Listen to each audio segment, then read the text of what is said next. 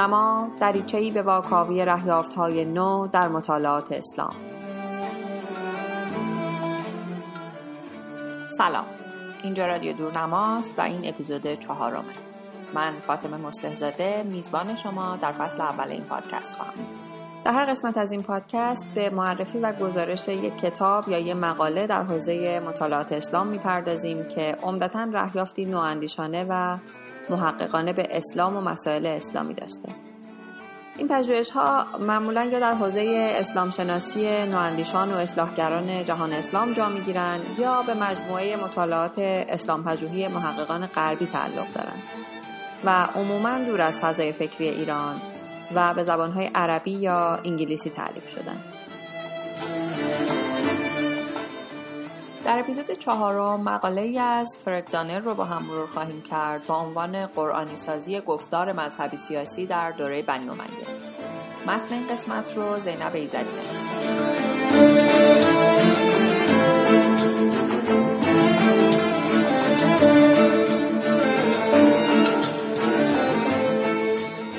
مکگرادانر متولد 1945 اسلام پژوه و استاد تاریخ خاورنزدیک در دانشگاه شیکاگو و قبل از این رئیس انجمن مطالعات خاورمیانه آمریکای شمالی بوده. اول در مطالعات شرقی و زبان عربی لیسانس گرفته بعد یک سال فلسفه شرقی خونده و بعد در 1975 دکتریش رو در مطالعات خاورنزدیک از پرینستون گرفته. ایده تخصصیش مسائل مرتبط با صدر اسلامه. دانر در مقاله که با هم مرور خواهیم کرد که در 2011 نوشته شده مفهوم قرآنی سازی رو مطرح می‌کنه و مصادیقش رو در اتفاقهای قرن اول و دوم اسلام جستجو می‌کنه. از دید دانر شواهد سندی و ادبی حاکی از اینه که در طول دوره بنی امیه نهادها و روالهای محوری در اداره حکومت با استفاده از اصطلاحات قرآنی دوباره نامگذاری شدن. هدف این فرایند مشروعیت دادن به حکومت و دولت بنی امیه بود از طریق مرتبط کردنش با وحی الهی و شخص پیامبر. به علاوه این روند کمک کرد که اسلام به عنوان سنتی تعریف بشه که محورش پیامبر و قرآنه.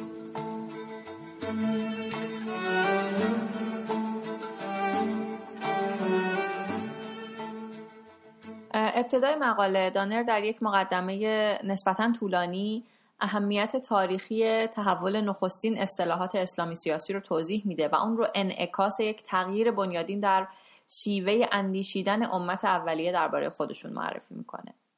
این روند رو نشانگر اسلامی کردن حکومت می‌دونه که دلالت های معنایی تاثیرگذاری به همراه داره. هم برای درک ما از تاریخ صدر اسلام و هم برای نحوه تفسیر اندیشمندان مدرن چه مسلمان و چه غیر مسلمان از محتوای سیاسی سنت اسلامی. بعد دانر میگه که محمد نه یک دین جدید یا اقرار دینی تازه بلکه یک نهزت احیاگری توحیدی را آغاز کرد. مطابق با این دیدگاه اعضای امت محمد و نهزتی که او آغاز کرد شامل تمام اقسام موحدان پرهیزکار بود و حضور در این امت برای همه آنان امکان پذیر بود. این امت نه تنها پذیرای پیروان محمد و آموزه های قرآن بود بلکه موحدان راستین دیگر مانند یهودیان و مسیحیان را هم در بر می گرفت که در باور به ضرورت زندگی تحت فرمانبری دقیق از شریعت خدا شریک بودند. در واقع دانر این نهزت رو یک نهزت احیاگری توحیدی و نهزت مؤمنان مینامه. چرا که به نظر میاد طرفداران اون به خودشون به عنوان مؤمنان اشاره می‌کنن. برای اثبات این ادعا به نحوه کاربرد کلمه مؤمن و کلمات دیگر مرتبط با اون در قرآن اشاره می‌کنه که تقریبا هزار بار در قرآن به کار رفته. اما دانر میگه که با گذشت حدود یک قرن از وفات پیامبر اون مفهوم گسترده تر جامعی که پیامبر بنا گذاشته بود با یک مفهوم محدودتر جایگزین شد. در مفهوم جدید مؤمن فقط به کسی اطلاق می‌شد که از آموزه های فقهی قرآن پیروی می‌کرد. این جایگزینی همراه با دگرگون شدن یه سری اصطلاحات قرآنی بود. اصطلاحاتی مثل اسلام و مسلم ارتقا پیدا کردند و تبدیل به معیار اصلی پذیرش و پیروی از دین جدید شدند. دانر این دگرگونی رو یه قسمت از یک فرایند گسترده تر می‌دونه که طی اون فرایند اسلام به خارج از چارچوب نهضت اولیه مؤمنان برده می‌شد. از مشخصه های این فرایند تاکید بیشتر روی مقام پیامبری محمد و همینطور تاکید بر وحیانیت و جامعیت قرآن بود.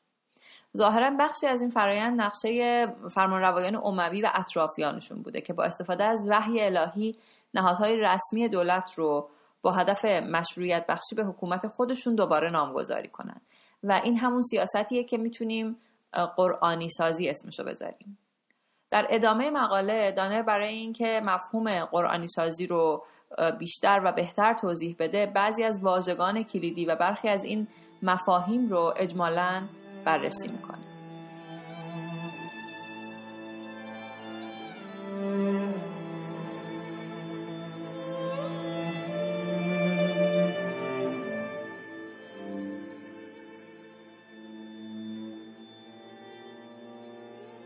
دانر میگه که از روشنترین و آسان فهمترین نمونه های قرآنی سازی و در واقع یکی از مهمترین اونها حتی اصطلاحات مربوط به شخص حاکمه. میگه که سرپرست مؤمنان از اول امیرالمؤمنین خونده می‌شد و منابع کاملا مستند از قرن اول هجری هم این موضوع رو تایید می‌کنن.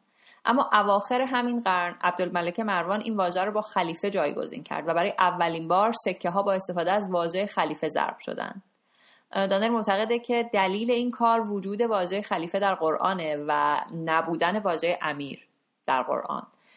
این واژه که دفعات اندکی در قرآن به کار رفته واژه خلیفه یک ارتباط خاص با قدرت الهی رو توضیح میده. از نظر دانر این کار یک مثال روشن از قرآنی سازیه و تلاش فرمان رواست برای اینکه بین رأس حکومت یعنی امیرالمؤمنین با قرآن ارتباط برقرار کنه. مفهوم دیگه ای که دانر بهش توجه می‌کنه مرزبندی بین مسلم و مؤمنه و هویت سازی از این طریق. دانر میگه که واژه مؤمن به مسلم یک تغییر بنیادی پیدا کرد. همونطور که در مقدمه توضیح میده به تغییر و محدودسازی واژه امت اشاره می‌کنه که در نتیجه این کار امت فقط به کسانی اطلاق می‌شد که در قرآن بهشون مؤمن گفته شده بود. در بررسی تغییر مؤمن به مسلم دشواری های وجود داره. چون که هر دوتای این واژه ها در قرآن وجود دارند و به ندرت در متون مستند اولیه استفاده شدن. بنابراین خیلی مهمه که بدونیم این اصطلاحات در همون موارد اندک چطور معنا شدن. همینطور از قرن دوم به بعد اخبار فراوانی ساخته شدند که در اونها تلاش شده معنای مؤمن و مسلم یکسان نشون داده بشه. هرچند که این دو کلمه در متن قرآن معنای متفاوتی دارند درباره واژه جهاد. دانر میگه که این واژه در اصل به معنای تلاش و کوشش یا جهد کردن و به خود زحمت دادنه. معنای جهاد شامل طیف متنوعی از معانی از درگیری های درونی یک شخص علیه خواسته های غیر اخلاقی خودش تا نزاع و جنگ خشونت آمیز علیه کافران که به مؤمنان حمله می‌کنند. جهاد در نوشته های فقهی قرن دوم به بعد کلمه مهمیه. و مخصوصا در معنای جنگ مقدس علیه غیر مسلمون ها یعنی دشمنان خارجی حکومت اسلامی به کار میره. اما خب این مفهوم با معنای قرآنیش متفاوته و بنابراین دانر میگه که اینجا هم با یک نمونه دیگه از قرآنی سازی روبرو هستیم. واژه جهاد در قرآن برای فرد مؤمن به کار رفته اما در شکل قرآنی سازی شده به حکومت تعمیم داده شده و این واژه حکومت در قرآن نیامده. بعد از اینها دانر سراغ دستگاه قضا میره و اشاره می‌کنه که حکومت اسلامی هم مثل هر دولتی به دستگاه قضا نیاز داره و ضرورت وجود یه همچین نهادی روشنه. اما در قرن دوم برای نامیدن کسی که اختلافات رو داوری می‌کنه اصطلاح جدید قاضی به وجود میاد. این واژه فقط یه بار در قرآن اومده اما فعل قضیه خیلی استفاده شده. واژه قاضی در هیچ منبع قرن اول هجری نیامده و در قرآن به طور کلی در معنای کسیه که درباره امر مهمی تصمیم گیری می‌کنه. بنابراین از طریق قرآنی سازی به مسند قضا مشروعیت داده شده.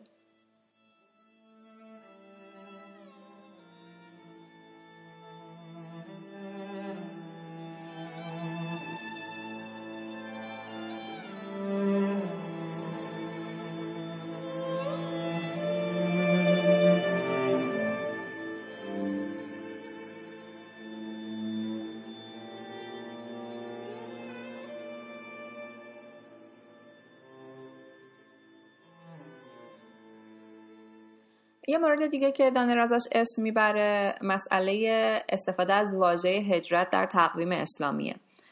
که دانر معتقد این یک نمونه خلاقانه از قرآنی سازیه برای مشروعیت بخشی به تاریخ گذاری میگه که دو تا حقیقت برجسته برای مورخان در این زمینه وجود داره. یکی این که در سالهای اخیر یه عده از محققان بحث کردن سر اینکه ظهور اسلام نتیجه چند پیشامد تصادفی بوده. اما وجود این نظام تاریخ گذاری بینظیر به یقین این ادعا رو تایید می‌کنه که گسترش امت محمد حاصل یک حرکت هماهنگ بوده. دومین حقیقت اینه که بسیاری از تاریخ گذاری های اولیه فقط سال رو اسم بردن و نام دوره تاریخی رو ذکر نکردن. یعنی هیچ کدوم از استنادهای اولیه از واژه هجرت برای تعیین دوره تاریخی استفاده نکردن. فقط در موارد اندکی برای اشاره به دوره زمانی عبارتی مثل سال 42 از دوره قدرت و قانونگذاری مؤمنان یا من قضاء المؤمنین به کار رفته. این واژه هجرت تا قرن سوم چنین کاربردی نداشته و در امت اولیه به معنای خدمت نظامی بوده. بنابراین اینجا هم یک نمونه دیگه از قرآنی سازی رو از طریق تلاش برای نامگذاری نظام تاریخ گذاری به وسیله ارتباط با پیامبر یعنی هجرت مشاهده می‌کنیم. اصطلاح دیگه ای که دانر در این زمینه راجبش حرف می‌زنه فتح و گسترش امت اسلامیه. میگه که استفاده از اصطلاح فتح در سنت کلاسیک اسلامی در قرن دوم سوم و بعد از اون برای اشاره به توسعه و گسترش امت به کار رفته. این واژه در عربی به معنای گوشودنه و معنی پیروزی و تصرف نمیده. توی قرآن هم عبارت فتح علا وقتی استفاده میشه که خدا لطف و محبت زیادی رو بر کسی ارزانی بکنه. البته مشخص نیست که در زمان خود رخدادها به جای فتح چه اصطلاحی به کار می‌رفته. اما استفاده از فتح برای موقعیت های ویژه‌ای مثل غلبه بر دشمن یا تصرف یک شهر جدید در واقع بازتابی از یک دیدگاه عقیدتی مبنی بر اینکه این رخدادها حاصل لطف و رحمت الهی برای امت مؤمنان بوده. در رابطه با جنگ های داخلی دانر یه همچین توضیح میده. میگه که با توجه به اینکه سنت اسلامی برای اشاره به فرایند گسترش امت نخستین یه سری کلمات قرآنی رو انتخاب می‌کرد برای توصیف نزاعهای خشونت آمیز بر سر رهبری حکومت که بین نخبگان حاکم شکل گرفت هم به قرآن رو آوردن. مخصوصا در جنگ های داخلی اول و دوم یعنی مرگ عثمان و حسین ابن علی این اتفاق افتاد. در این مورد واژه فتنه انتخاب شد که به طور کلی در قرآن و در عربی به معنای آزمایش، اقوا و فریبه. اما با توجه به اینکه صحابه مظهر فضیلت و تقوا بودن معنای جدید فتنه هنگام درگیری اونها بر سر قدرت به کار رفت. تا نشون بده که صحابه پیامبر به آزمایش دچار شدن و جنگ اونها با همدیگه کم اهمیته. البته باز هم مشخص نیست که واژه‌ای که به جای فتنه استفاده می‌شد در زمان خود رخدادها چی بوده.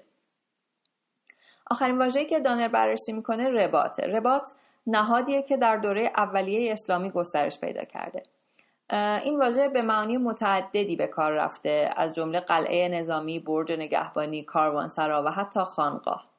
و محققان بر سر تعیین ویژگی اصلی رباط اختلاف نظر دارند.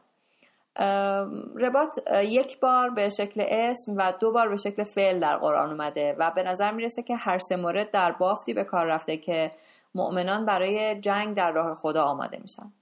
احتمالا اینجا با یک نمونه دیگه از قرآنی سازی سر کار داریم که در این نمونه واژه قرآنی رباط درباره نهادها و اعمال متعدد و متنوعی به کار میره. صرفا برای اینکه به اونها یک جایگاه ویژه بده که اون جایگاه مختص چیزیه که با تلاش در راه ایمان نه لزوما در بافت نظامی مرتبطه. بنابراین دلیلی نداره که بگیم همه تشکیلات و بناهای تحت عنوان رباط شکل و کارکرد یکسانی دارند بلکه می‌تونیم فرض بکنیم این نهادها قبل از اون که رباط خونده بشن بر اساس کارکرد اصلیشون به نامهای دیگری نامیده می‌شدن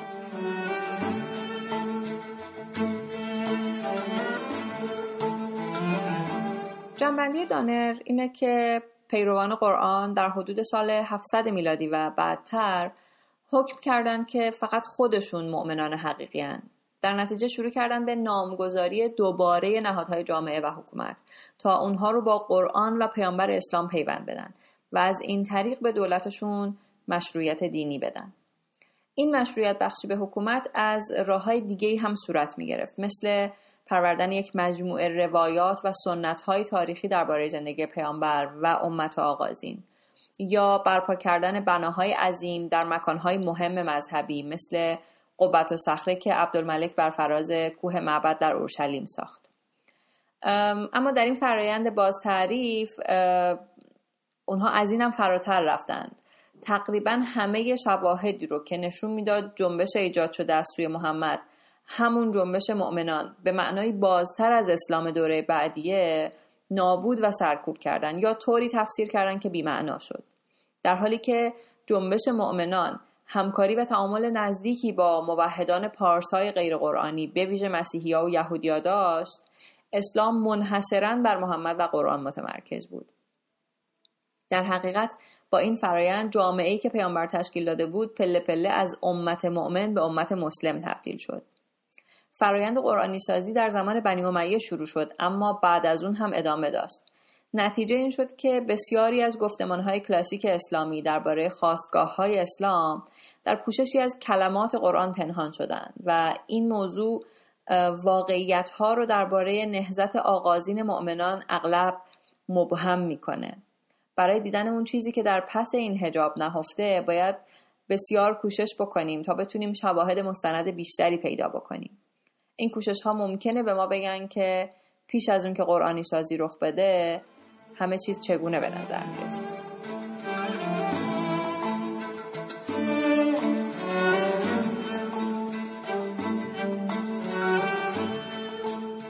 اگر علاقمندید که متن مقاله یا توضیحات بیشتری راجع به موضوع بخونید می‌تونید به کانال ما در تلگرام مراجعه کنید. آدرسمون هست ادساین دورنما با دوتا او و دوتا آ. موسیقی های استفاده شده در این قسمت از آلبوم جاده ابریشم به نوازندگی کیهان کلهر انتخاب شدن. دو هفته دیگه اپیزود بعدی رادیو دورنما منتشر خواهد شد. منتظر ما باشید. و لطفا ما رو به هر کس که فکر می‌کنید به اسلام پژوهی علاقمنده معرفی کنید. خوشحالیم شما رو